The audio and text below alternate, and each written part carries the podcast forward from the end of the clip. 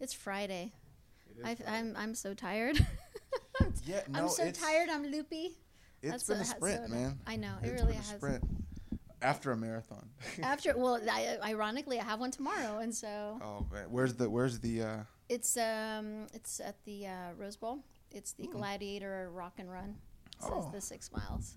yeah? For those of you that don't know, Dr. Conover and Yeah. uh, two of our staff members Mhm. have been hitting up uh, all these Spartan races, Yeah, mud, mud, runs, runs, tough mudder, tough mudders since rugged maniacs. since about a March. year now, right? No, March.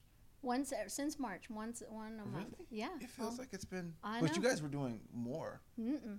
I we just you- have literally we start March, March, April, May, June, July, August. Oh, I thought you were doing them one more sporadically, and then you started doing the monthly stuff. Wow. Okay, No. it's like since March. It, it was just like one, and I was like, "This is awesome." Well, I used to compete, you know, so I used to be an athlete yeah. back in the day, and so it Wow. just kind of reawakened the beast within, which Yeah, is well, really I mean, nice. and you should you should have stuff that you go do. You know, it's funny because I, you know me, I like to multitask. So if it's not right, then I put it off. And I, the last thing on my list to do is really to work out. Yeah. It, you know, and of course, it's like you know, practice what you preach. Because I always tell people, you need to exercise and get out there and take care of yourself. And I'm just like, yeah, I'll do that tomorrow, kind of thing, to work out. Because I don't have the time. And so then found the time to do it.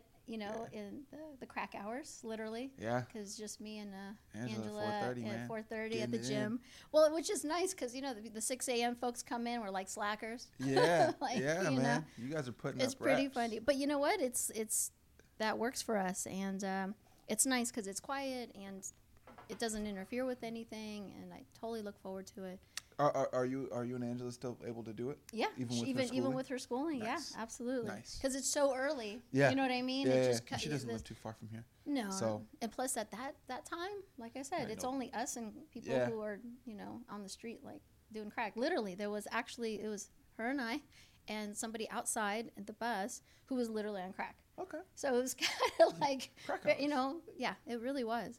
So we just kind of laughed at ourselves, like, oh, it's just are us. they're a them. unique species. Crackheads.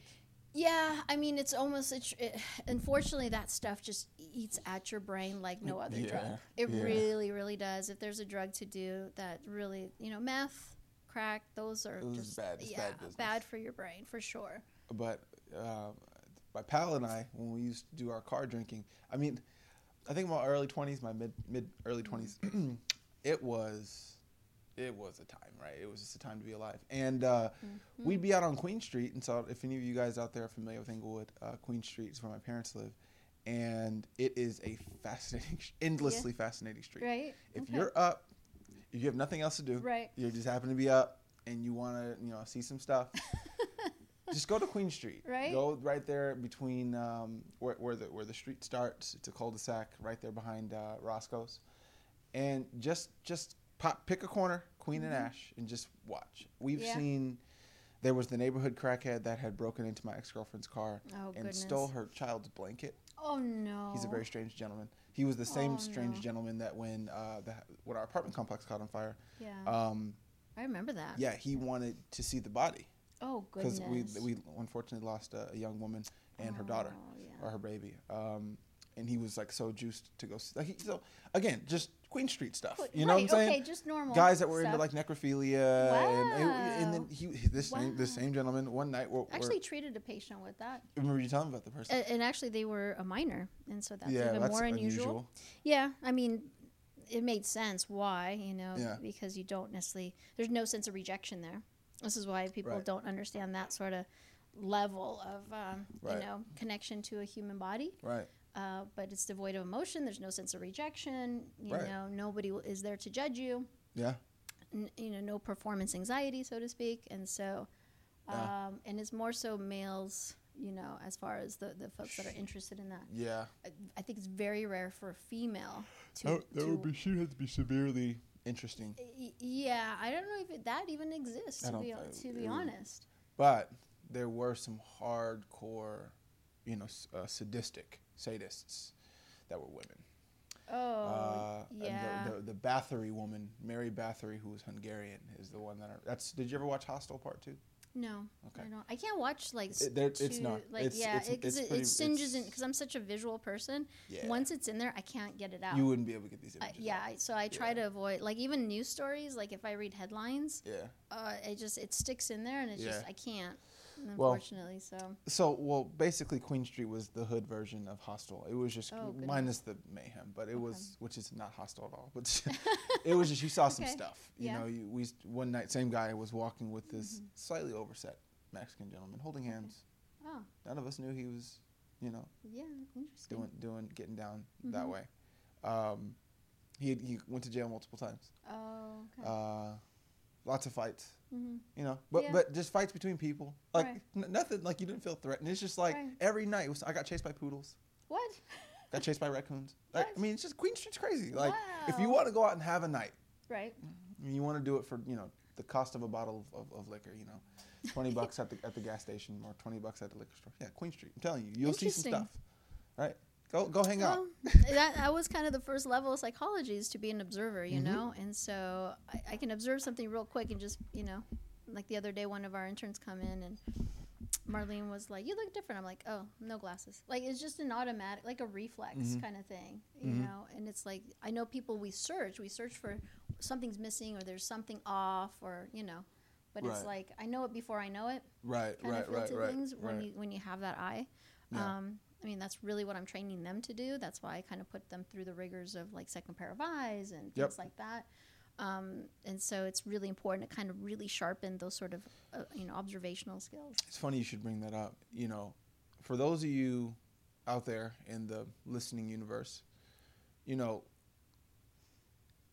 the the meat and potatoes of life, Mm-hmm. in terms of life, and and, and I, have to, I do have to say in America because I, I am not familiar with any other economy. Um, putting in the work Mm-hmm. is more important than being talented. I know people Yeah. say that a lot, Yeah, yeah, but. I, I don't think that it gets stressed en- amongst the talented. Well, you know what's interesting about the talented? The talented have has a hard time to be regimented. The talent, the, the talented, unless you have a structure in place, whether a person or some sort of you know schedule or a routine, like you know, if you have an OCD component, Right, then you're self-contained. Right, because you're driven to you know do the check off list. right. But a lot of talent, because I see lot uh, geniuses daily, Yeah, easily daily in my office. And the frustrating thing for them is that they know they have these like exceptional skills and you know abilities but they just are not able to execute. Mm-hmm. They just kind of and i think that's a very torturous sort of feel to things when, when you know you ha- you possess this ability but you feel helpless to actually like bring it to fruition to really make it work for you right, sometimes like you know i'll activate them just upset them in a way where it disengages kind of like you know the limbo state mm-hmm. and it's uncomfortable but it's a necessary part of like growth and change you know Mhm. and certain things that when i share with people in, in session it's very counterintuitive and i think that's why people get stuck because we're always kind of searching with the pattern and our Right. pattern feels very intuitive like that's what we're supposed to do and so but we get trapped with it right, and I watch how unconscious certain people are, and I find that uh, a lot of the emotionals um, are very unconscious. Yeah. You know, because they're always operating on the sense of feeling, and so they're not, you know, logic or those undertone of processes, they don't get tapped into. right, Now, if I switch partners around, which is what I did the other day with a couple that I'm seeing, switch their roles, and you can do certain things. It's like turning on the light, and I'm not necessarily going to disclose you know specifics by any means, but um, you know sometimes I'll tell people it's been a couple occasions in couples like you definitely have to break apart in order to be together. And I know that's kind of an odd statement to say, but that's the reality of the situation because especially if you've been together for a long, long time, more than 20 years.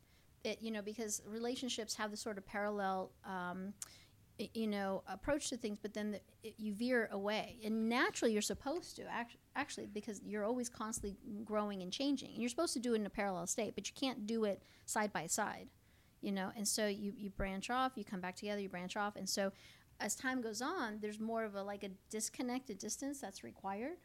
And so it's really hard to change when you're constantly in parallel form. So that was what was happening. It's like they got stuck in limbo. Mm. So I had to literally pull the plug on them. But I but all of a sudden when I did that, lights go on, roles automatically got switched. Not anything conscious that they did, by the way. Mm-hmm. That's what I think is really fascinating where you present an idea. This is this is just an idea. These are words. You know what I mean? Like Mm-hmm. I'm always fascinated with how words can change a human mentality like that. I mean, we're always I, f- I find it so primitive for us to use pills. Mm-hmm. I don't think it's a bad thing. I'm not like against medication by any means, but I find it so interesting that it's like the pill is the requirement for that change. Not necessarily so. Words, we just have to find the right ones. It, it is literally a Mm-hmm. code. You know, it's the key to things. So, but again, no, no one's no one knows the language, Right. and we're all scrambling to kind of figure it out. But it, Well, that language would be effe- effectively when people ask what's the meaning of life. That's what that language would be. It would Right. be explaining the meaning of existence of creating because that's what I've found is in the talented the the world of the talented and and their whether it's lack of progress or whatever Mm-hmm. the circumstances are, is they usually spend most of their time wondering if it's even necessary because they're afraid of the rejection. They're afraid of right, of True. you know trying the, oftentimes the, the the fear of Mm-hmm. the rejection is simply has too much gravity than the benefit that they that they think could come from it because they don't really understand what the purpose of that thing is right, when you i mean look at michael jordan mm-hmm. talent and hard work Yeah. why because no- i mean yes he's probably wired up a little different than most of us sure, i mean he had a sure. his, his competitive streak was it's legendary Mhm. um, but he also, you know, Kobe, LeBron, these guys put Yeah. in the work. I mean, even Barack Obama, they put in the work. Oh, Why? yeah. Because they understand the purpose Mm-hmm. of the thing, and they're not spending all their time conceptualizing. They're spending their time doing. Right? Yeah. You, putting in the drive. reps. The reps are the hard part. Like almost all of us can can think about you know the, the the idea of a problem or we can think about you know playing in a basketball game or playing in a mm-hmm. whatever game or you know uh, giving an evaluation in terms of the doctorals like thinking about how to do their job the mm-hmm. right way. You can Yeah. think about it and, that, and you can know the words know the mm-hmm. language but nothing is more effective than putting in the work doing the assessment over and over writing reports over And and, over and, and over over and and over over, again and then even when you've reached that you know quote unquote you're licensed you whatever you're, Yeah. you're licensed and you're doing stuff Right. over and, And over, over and, over, over, yeah, That- that absolutely. cannot be and, and i actually i actually picked up this concept Mm-hmm. my mom's jamaican so they do the rote learning which is you know, one plus one is two two plus two is four right they, that's how Mm-hmm. they do their they, it's british style um, and i was i was googling one day maybe two or three years ago, Mm-hmm. and I saw somebody from Europe, and they were talking about the differences between um, the American education system and some other places in the world. Yeah. And they said Americans place too much interest in concepts. The kids don't know how to do the work. Right. They don't know how to do the work. Right. Yeah, they can explain to you what math is supposed Right. to mean. Right. they can't do the work. They, they can sit down and go say, yeah, you know, math makes me feel this and makes me feel, okay, that's great. I'm, I'm- I'm, glad Right, math makes me right, feel that way. right. But can you do this calculation? Can, Right. Mm-hmm. can you run this experiment? American students have a very hard time. Yeah. Or when you try to get them to start doing it, they veer off in some other direction. Right. Right. They veer off in some other. Well, you know what I what I want to do, what I want to express. It's like that's great. I just want to know. Can you do? Can you do, Do it? that- Can you do it? Can well, you do know, the work? You know what's interesting? I find about uh, athletes in particular. You know, like especially the, the high caliber ones, like you're, who you're talking about. I, I guarantee there's an OCD component on that all is, it, and that's the drive really, and that's why there's certain elements of, of human nature or characteristics that are supposed to be in place. I find it fascinating when people try to like Get like rid get of rid of it. And it's, well, yeah, and it's like, well, there's certain OCDs that that it, it's the bell curve. The. There's a certain point, like it's going to go the It's other way. and it- obstructive. it's obstructive. It's prohibitive. It, it becomes you know Spend an hours issue. doing you know Absolute- menial tasks. that kind of. Absolutely, and I find it that it's more of a sense of the problem of perception. The perception of the person is that I'm not done, you know, doing this, like making the bed, so it takes me 20 minutes versus a couple minutes, which that would be, you know, an average amount of time.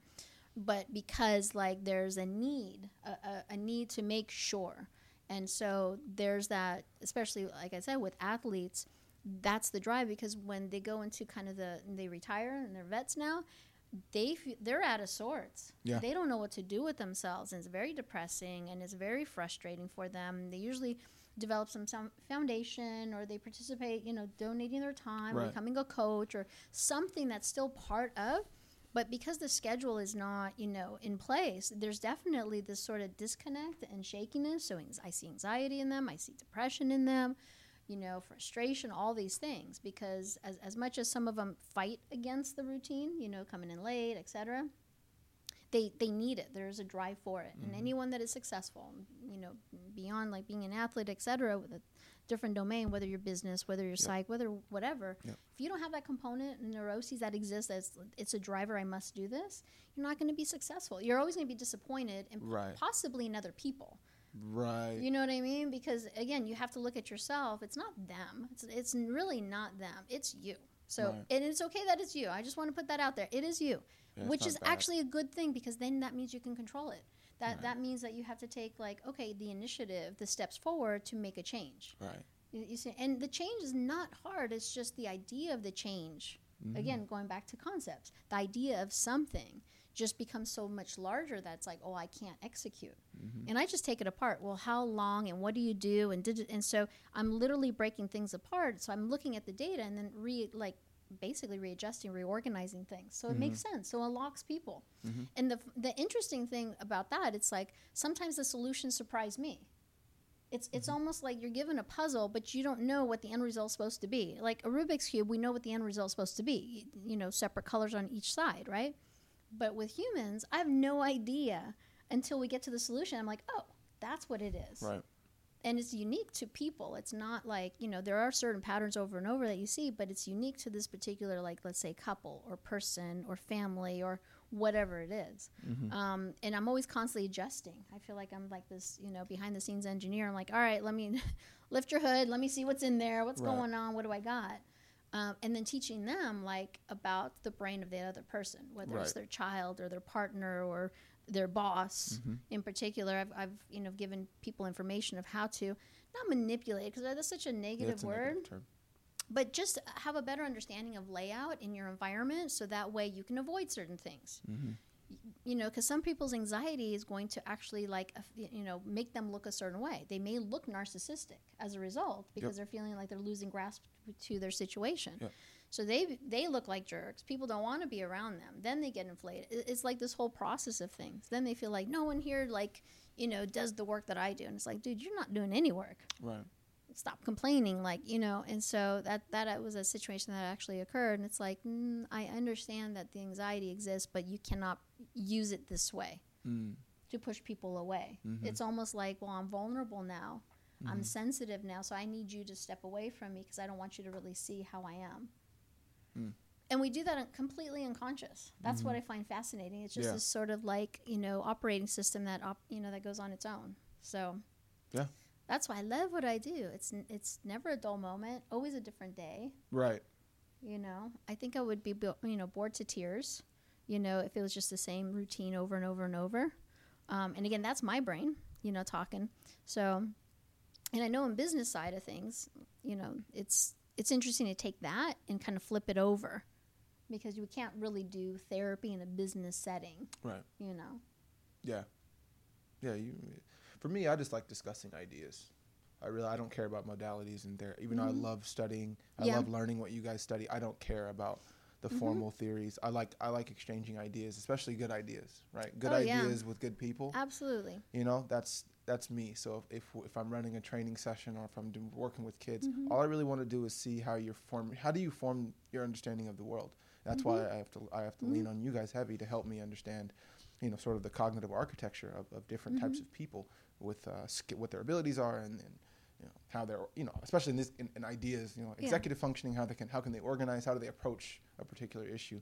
Um, in the execution aspect of that right. issue. But but you know if we're just doing a training then we're just, just we're exploring the idea. We're Right. exploring what does it mean and where are the potential obstacles and where are your potential allies and what's something you may not have considered before? What, is, what does your Mm-hmm. friend know? What would they do differently than, like that's that's what i like to do. Right. role playing. Right. figuring out what does it feel like to be in someone else's skin hmm you know and how hard that is for a lot of people right. to, to, to, to imagine yourself in a different you know i do it every day. I pass people and i try to imagine them especially if it's an older person i will try to imagine them at, at my age right now Mm-hmm. how would i feel about who they are do, do i like them are they a friend are they Right. somebody i'm in class with do i work with them you know what i mean like Mm-hmm. um, those are things that i do to exta- ex- expand how i understand myself more Right. most importantly actually Mm-hmm. i actually I, I role play in other people's lives to understand myself uh, not to understand them. Mm-hmm. Understanding them comes later because once I've put myself into their shoes, I understand where I'm coming from. Right. Then I can engage them in a conversation and actually have some universal ground because Right. I've spent time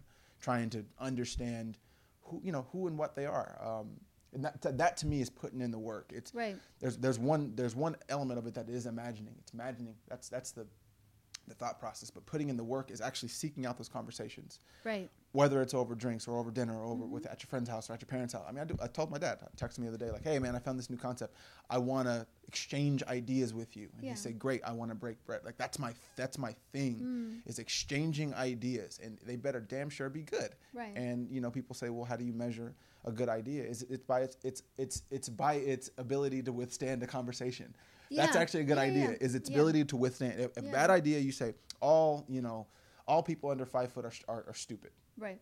That's a bad idea. Right. Why? Because we could very easily disprove that. Right. Right. If you look at your boy, what's his name? The economist uh, from it's at Berkeley now. God, he's the one that runs the something report. Anyways, he's four foot eleven, and he used to be the uh, he was a treasurer or treasurer or something like that in the nineties. Um, he's obviously not stupid. Right. you know right. what I mean? Absolutely. So it's like a good idea is one that's able to withstand conversation. If you and I Yeah. can can exchange an idea without one of us getting defensive or mad Mm-hmm. or whatever the circumstances are, that to me is good.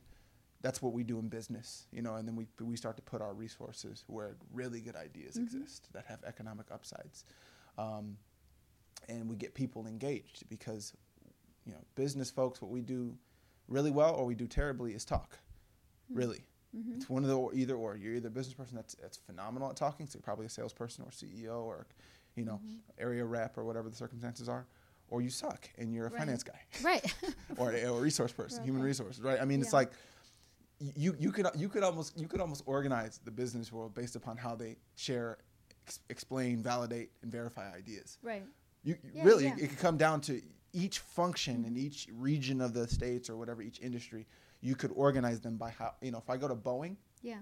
there's Yeah, going to be a very very distinct style of how ideas get shared and validated. Oh, sure. Right, it's going to Yeah. probably much be much more methodical, Mhm. and and you know have Gantt charts and you know all or, these or kinds sh- of Or should be methodical. Right, Or should, should, have, should. you know, so Or and then if we went to maybe a marketing company, Mhm. right? Maybe they maybe they are a little more ad hoc. Maybe they're Right. less structured, or maybe they're more structured, right? I, I, I wouldn't know, Right. but the idea is I would I could be able to go into any place and Right. have a conversation about how your ideas get made here. yeah. And yeah, yeah, who, yeah. who has decisions and why does that person have the decisions? Because it's a piece of paper? Is it because your charter your charter says that? Your articles of incorporation? That's not real power. It's Mm-hmm. Right. formal. Right. It doesn't mean that it does anything Right. right? I mean, it's like these are these are these are the conversations that I like having with business folks because especially when they're more seasoned than I am, they're able to to put nuance and hues on, on problems like John Knackle, Yeah. the guy that yeah, spoke Yeah.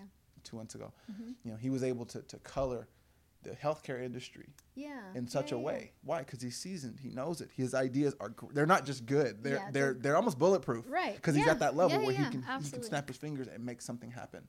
Well, it's, I, I think over time, especially with wisdom, it's like you have this sort of larger view of things. You kind of come Yeah. up, you know, and so, or you're supposed to, Right. because because if you're just like this, this is your world. I mean, essentially, when you're born, this is your world, Mm-hmm. you know, and then it should expand out. But some people become afraid of that expansion. It's like, Right. oh, we're just gonna, you know, set it right here. Then they can't see anything else. So there's no opportunities they see. They don't. Now, what drives that fear for people Um, who are this, afraid? Be, more so change than anything else. There's a fear of like, what is my environment? And this is not conscious. People aren't sitting there going, what is, you know, I'm scared of my environment changing. I mean, there are people who go, you know, I am afraid of change or I don't like change, you know, things like that. But a lot of times it's just this innate feeling of like, oh, you know, this feels like without my control over the situation. And so therefore, I'm just going to like keep it like rigid so that way it doesn't have any movement or growth. But then what happens is because of that, like the brain is fighting you, consciousness about that, and going, no, no, no, we need to grow because that's what we need to do. And so there's constant sort of like messages back and forth, and consciousness doesn't pick up on that. We don't pick up on that. All we want is like, well, I have anxiety, let's get rid of it. Versus, Yeah. okay, you have anxiety, why? Let's figure out where is it coming See- from, see, what's the purpose. And this, not to interrupt, but I want I want to ask a Mhm. question because you just said that this is happening Mm-hmm. unconsciously. Yep. And as you and I have discussed, I'm obviously fascinated by decision making and, and Mhm. ideas. So my question is, mm-hmm. how how I want to make sure I ask this correctly. How important is the unconscious when you make the state when somebody says to Mhm. me a lot of these now potentially problematic decisions. Right. Right. hmm When you, you when you're operating, there's a good anxiety and there's bad anxiety. Right. Right now, Yeah. we're trending more towards the bad anxiety. Right. Trending doesn't mean it's all bad, but Mhm. it's trending. Mhm. Um, my question is, Uh-huh. if it's unconscious, Yeah. how how are they experiencing this thing? How how are they? Hmm. What how are what, what what's their behavior like? So it's unconscious. So obviously, like you're saying, they're not sitting there, you know, Mhm. mulling it over and saying, No. which I do, right? Right, I can mull I can mull over my anxiety. I mean, I can do it. I'm aware of it. and I know it's there. Well, that's the thing. It's the sense of awareness and wanting to like, in, you know, look deeper into it. So what's what's their quality at the mo- like when they I- walk into your mhm. office, they're operating under anxiety Mhm. because they're they're they're afraid of a of an underlying change. Right, and the interesting thing is it, they have you know information about that, but then it's self-generated too. So there's certain people who will actually will self-generate the anxiety um, without doing the work that is required to deflate it. So meaning it, they're just stuck in their head about it that this is how it's going to be. Or I'm never going to blah blah blah, whatever it is. Or you know, like when people are in a state of recovery, whether from an injury or an accident, or you know, or from surgery or etc. I, you know, I have to go back to work and it's not going to go well. And it's like, well, wait a minute. Before you even anticipate and jump into the future, that's not going to go well. Just take it, you know, a step at a time. Like, okay, just focus on today of feeling better and just keep it chill. Don't do anything that would, you know, exacerbate things or flare things up. And then the first day of work, just take it easy. Let your boss know ahead of time, like, hey, I'm back. My plan is to be here full time today, you know, work the, the whole eight hours. However, I don't know how that's going to go. So you just you, if you prepare yourself, you know, and that's really what it is. If you have the ability to like look into the future, of go, well, what are the potentials? What's going to happen? Here's plan A. Here's plan B. You know, uh, one of the patients I gave a suggestion. It's like because they have a really difficult commute. Well, for the first week or even two, why not just get a hotel room and just stay there closer so that way you have one less thing to Right. worry about Right. and it's funny because there's kind of almost like it makes sense it wouldn't actually break the bank and but there's this sort of like i don't know about that kind of feel to mm-hmm. things because if you've already set in place what you think is going to happen now it's just a dog to the bone Right. you're just sending your brain off to that so i can already hear how it, it's not going to they're not going to actually get a hotel room. Even if they that would be a good idea. Even it would cut down on like their stress and pain and everything else because look if you're driving x amount of hours per day in a commute with any surgery or injury or you know tension in your back you know what i mean? Mhm. like everything you're going to feel it. It's exhausting. It's tiring to drive. So the person's going to be like two scoops of tired and then they're going to be like oh i'm not performing well at work you see what i mean? Right. so it's that self-fulfilling prophecy that you know people like allude to and it's like no it's a real thing. So you just have to be aware of the unconscious elements that exist and that's what i find interesting. Logics tend to have more sense of awareness. There's an undertone to things. Emotionals because they operate so, so much on the surface about like oh i don't want this to be out of my control really don't know about it. So a lot of times they kind of jump into back to the same routine. So when they when you tell them, mm-hmm. okay, so you know they come in, their the Mhm. anxiety is flaring. Yep. You know that it's that they're not, you know, aware of it. Right. That it's happening. right How do you bring their attention to it? mm-hmm. How you know maybe give us maybe two or three examples of how the person responded. Was it positive? Was it a negative uh, response to it? Were they able to modulate their behavior? right And if so, you know, what were the results? Now we Mhm. know we can't. I mean, th- these things are physiological, so there's only so much you can you can do to. The anxiety is going to happen. What you can do is not allow your body to physically act on the anxiety or to you know Mhm. allow racing thoughts to occur. Like that kind of stuck You you can do. You you feel the racing thoughts, you go work out, right? Or you right feel the racing thoughts, you go have some sex. Or you know what I'm saying? Like, yeah, let's just keep absolutely. Or, or like, you know, or write. You get Yeah. purge it somehow. Do something. Distract yourself. So, you know, anxiety is energy, right. just like anger is. Just like you know, you manifest these things, and so it, your brain's telling you use this energy. Do something. It's trying to draw your attention to something, so that way you can manage it, take care of it. So when we do talk about anxiety. Um, especially from from a logic standpoint we just do behavioral math and we unlock what the situation is i have one patient the drive in his life is the ocd which is driven from anxiety because things have to be a certain way. They don't want to miss information. So they're, they're just so specific with the information. It's just at this sort of like level where it, it's painful.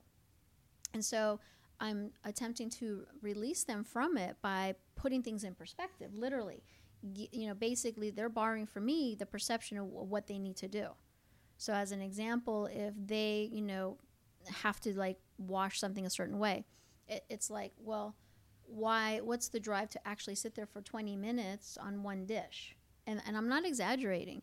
It, this is just what happens to people. It's like they get so tied in because and it grows. They it actually grows larger and larger as you're doing something, and because they know they're wasting time, and so the brain's just trying to you know really communicate with you and go actually put down to this. You're you're fine. Go do what you need to do, but that person is driven to like no, I need to do this. There's a need to, instead of like understanding like no, there's an option, not a need, not a have to. We don't have to do anything we should want to we should you know there should be certain things in our life that pulls us that it's like you know obvious like show up on time and do your work and be nice to people like you know but as far as like that undertone i always find that these are just messages whether it's anxiety or depression these are messages from your brain that your brain wants to wants you to pay attention to. The problem is is that consciousness gets to decide how you interpret that symptom whether it's a good thing or a bad thing. I know I'm unusual to go, oh, okay, you know, anxiety is a good thing because then it kind of gives you a point of direction. Let's look mm-hmm. at that. And most people just want to get rid of it, you know, so they don't want to focus on it and they just want to run away from it. And then it becomes more of a sense, especially if it's severe, it turns into panic. So now is what's what I find interesting from the first moment of like somebody having a panic attack to a secondary panic attack, the focus now becomes the fear of having that panic attack. Mm-hmm. So we've actually moved away from the cause of the initial one. Mm-hmm. So then it transfers and it becomes automatic. This this as soon as you have the first one, all of a sudden now you're fearful of having one like in a public place because you're going to lose control of yourself and you feel desperate and crazy and you know and so now it's like i'm so afraid that i'm going to just break apart where i don't have any help or support and I'm not going to be able to help myself. Mm-hmm. And so then it, it, causes people to just withdraw, stay in their home, avoid certain things, mm-hmm. don't not drive, not interact with people. You know, they avoid going to like the supermarket when there's, you know, during the busy times or certain things. So their life becomes smaller and smaller and smaller. And it's that view. We go back to this.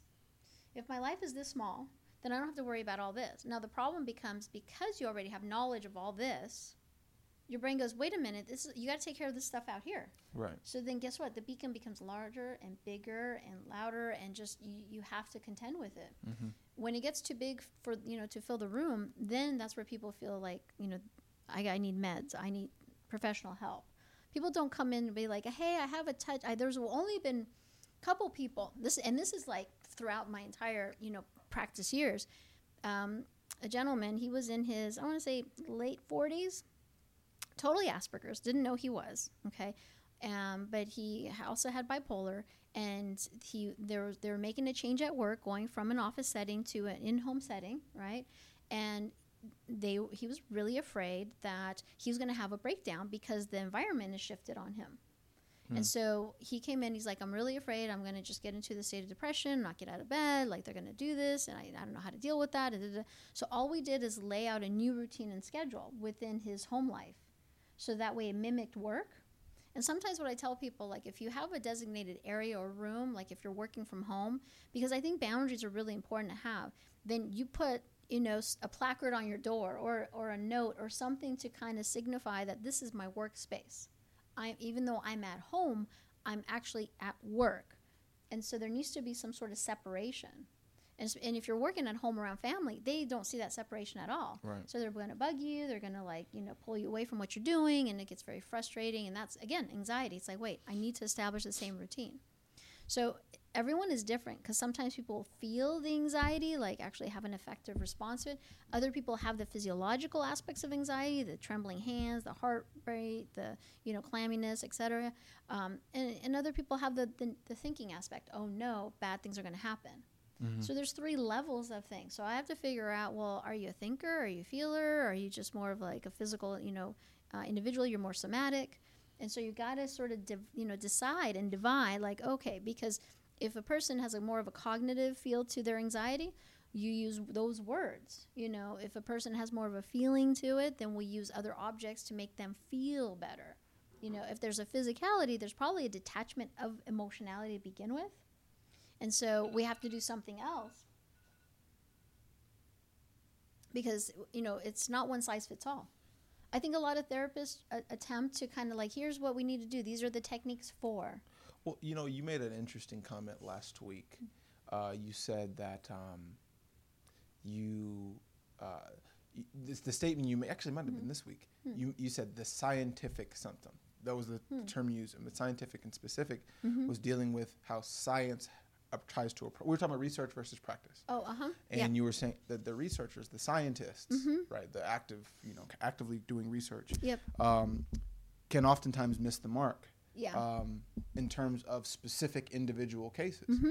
And you know, me being the big science popularizer that I am, I, you know, I, I thought about that and I said, well, what, you know, what's my, how do I feel about that statement? And the the the irony is, it's again that people don't know, and this is even the scientists themselves yeah. that people do not know what science's role is supposed to be in a Right. lot of these conversations. Mm-hmm. And uh, something that you just said triggered this this this statement. You know, this this the purpose of science is to create specialists under conditions. When you're a scientist, Right. you are you are an expert at some phenomenon Mm-hmm.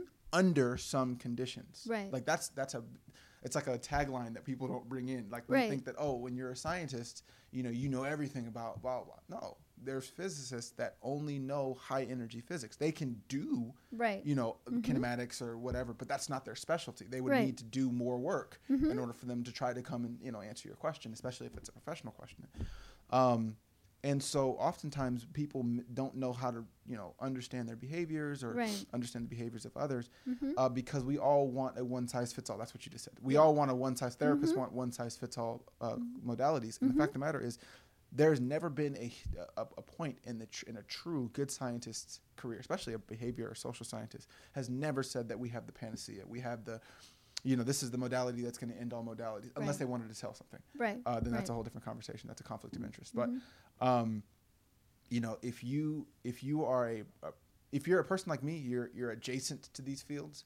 The thing to do is you just know stuff, know Right. a lot. Right. you know what I'm saying? Because you're not trying to practice. You're not trying to, you know, you're not doing anything that's going to affect someone's health outcomes. Right. So you just need just know True. that's that's so if you're if you're someone like me, you're more of an advocate. You're more of a of an ally Mm-hmm. to the, to the mental health industry. Just know know every know what CBT means. Know what DBT Right. Mm-hmm. means. Know what uh, psychodynamics means. Knows what psychoanalytic theory. You know, Right. Know behaviorism. Know know ABA. Know stuff. Know everything. Know your idea. Yeah, know everything. Know Know everything. neuroscience. That's know what the, the- ways is. Know what the whims. Know what, to, know what it looks for. So that when people ask you, you can field a lot of questions for your for the person that you're allying for. But then when you're the ally themselves, right? Mm-hmm. Right. If you become um, uh, become the licensed uh, professional, Mm-hmm. as Dr. Conover was saying, that th- this is not the time for you to become dogmatic. It's actually Right. a time for you to become even more creative Right. absolutely. and to Mm-hmm. understand that case by case. Um, there might be a person that presents borderline with bipolar this, bipolar that. You know, automatically goes DBT, right? Right. But in your mind, you go. Mm, Not for that person. maybe not for this person. Right. Let me try X, Y, and Z. And if you have a mentor Mm-hmm. or you have somebody who is who's seasoned and knows their, they can help you come up with a creative modality. Um, I Oh, feel that the, the, the, the world between science, Mm-hmm. the, uh, science and theory, and science and practice, we we overly formalize the two worlds. They've they've already they've for- forgotten. I don't know if they ever knew Mm-hmm. how they're supposed to support one another. Research is about creating new ideas. Right. Practice is about applying new ideas. Right. That's it Right. Mm-hmm. applying new idea new stuff. Try it. We we know that the body of knowledge isn't big enough to, to deal with every single person. Seven and a half billion people we don't have enough theories and and, Oh, and, and books written for every single person to be known. So this is the time for you to go ooh this person's presenting Mm-hmm. this this symptom that symptom that symptom call up dr conover talk to them about Mm-hmm. it take an hour right she'll give you an hour of her time to discuss a case Sure. especially if it's an interesting case Oh yeah. that, that may need some testing, right? That we can charge for, right? Yeah. I mean, we, we, there, there's exchanging ideas. This is what you can do as a, as you don't have to be a professional, you know, in the field to get into the idea of exchanging information. Right, and and I think that's what's it, you know it's interesting with the adaptive. It's just having this sort of concierge service about like I want to talk about this concept. Yep. I, I you know I'm, I'm struggling with this idea. I'm struggling with this sort of behavior over there at work. I'm, I'm so there's people are looking for solutions i mean we google everything. How to da da da da da. But the problem becomes like there's this just rote information that's like well this person's saying that that person's saying and it's not specific to me. It's not tailored. What i'm noticing as far as the change in the world especially with technology like you can customize your shirts you can customize and so it's really leading into this sort of uh, like ideology about we are individuals that need you know their individual things to that specific person that they need. It is not a one size fits all kind of mentality but although and i see this with with therapists they think that that's what it is. Well, if you're borderline, then you do DBT, as you're saying, you know.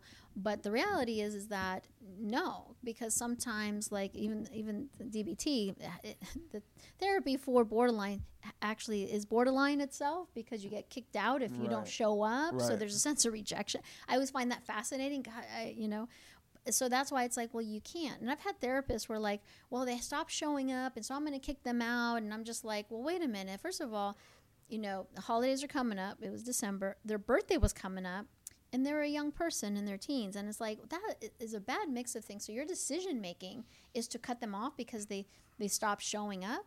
Why don't you put more effort to figure out why did they stop showing up versus rejecting them because you have to follow this, you know, structure of things. And I get it, and I, I respect structure of things, absolutely.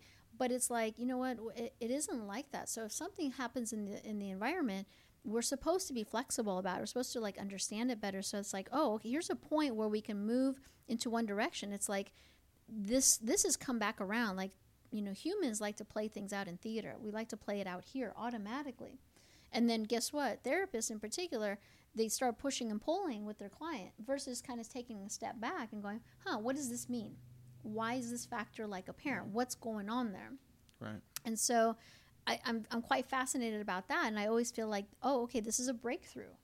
But again, that therapist is kind of literally falling, you know, taking the bait, falling into the same pattern as probably their their last 20, I'm not even mm-hmm. exaggerating, 20 therapists. Mm-hmm. And so I had to kind of be like, uh, pump the brakes on that. Let's reconsider. Let's look at the bigger picture and what this means in right. the grander scheme. And I think that's what's difficult for people. Like I, I feel like my ability is to look at something at this very small form and then also expand it out so that way I get two views of the situation. So I think that's one of the things I'm able to do, and then share that with other therapists, give them additional information, what makes them think about it, like, oh, now I see it differently.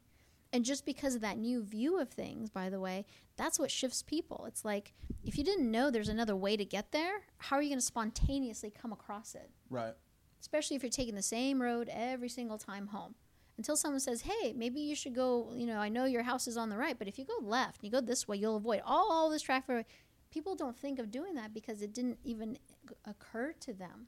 Mm-hmm. That's why we need that sort of reflection and you know each other, so to speak. This is how the human you know race continues on. The fact that we need each other. Mm-hmm. We're not so self-contained as we'd like to think, but mm-hmm. we're attempting to.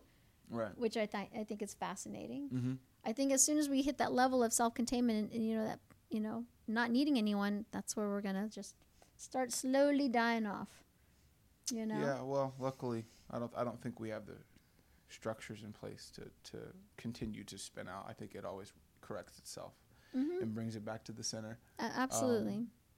Um, but you know, it's it's it's fascinating. It's the the human mind is fascinating. Of course, we created an entire damn podcast around it. Oh yeah, you know absolutely. I mean, it's, there's it's a, fast, it's a fascinating uh, thing, mm-hmm. this, this blob of jelly that creates such a rich, a rich universe um, uh, that has you know different hues and scales and idiosyncrasies to it. So, uh, but yeah, I want to get you out of here. Yep, get my next patient. Um, thank you happens. guys so much. Thank uh, you. Uh, we'll see you uh, next Friday next for the Labor Friday. Day weekend uh, yeah. um, special. Something, something. We have something in the special uh, store. I have something in store for you. Because I never know. I haven't told her yet. So which is fine. Uh, I like surprises. These kind of surprises. Yeah, the fun ones. The, the good fun ones. ones so, anyways, we hope that you have a great weekend. If you have any questions, yep. comments, or concern, you can reach me at Bryce at conoverbrown.com or you can reach us uh, collectively at people or human. Uh, uh, actually, no, let's use human at conoverbrown.com. I like that one. I check it more often. Um, so me, you can reach me at bryce at conoverbrown.com. The, the general sort of info Uh, email is uh, human at conoverbrown.com. We're more than happy to field all your questions, comments, concerns. If you have something specific you want to ask Dr. Conover or something specific you want to ask me. Um, if you want to know what we have going on, you can join our newsletter. Um, and that's it. I mean, we have a lot of really awesome stuff Yeah. coming towards the end of the year. It's been a crazy world. I can't I believe it's know. almost September. I know. Oh my. Um, but you know, summer's we're, over. we're doing it. Yeah, we're doing it up, and Mhm. we we we're sending our chickies. What our, our high school intern just started school. Yay! We're sending our So college great. intern back off next month. So it's like it's yeah. you know we're gonna change, it's fall, it's fall time, right? It's fall. It's autumn. Absolutely. It's, it's right around the corner. So I'll be 29 in less than a week. So that's gonna be. you mean weird. 79? All right, 89. 89. old, old, old young guy. Old. So, anyways, thanks guys. Enjoy the Thank rest of your you. day, and uh, we'll see you next week. All right. Bye.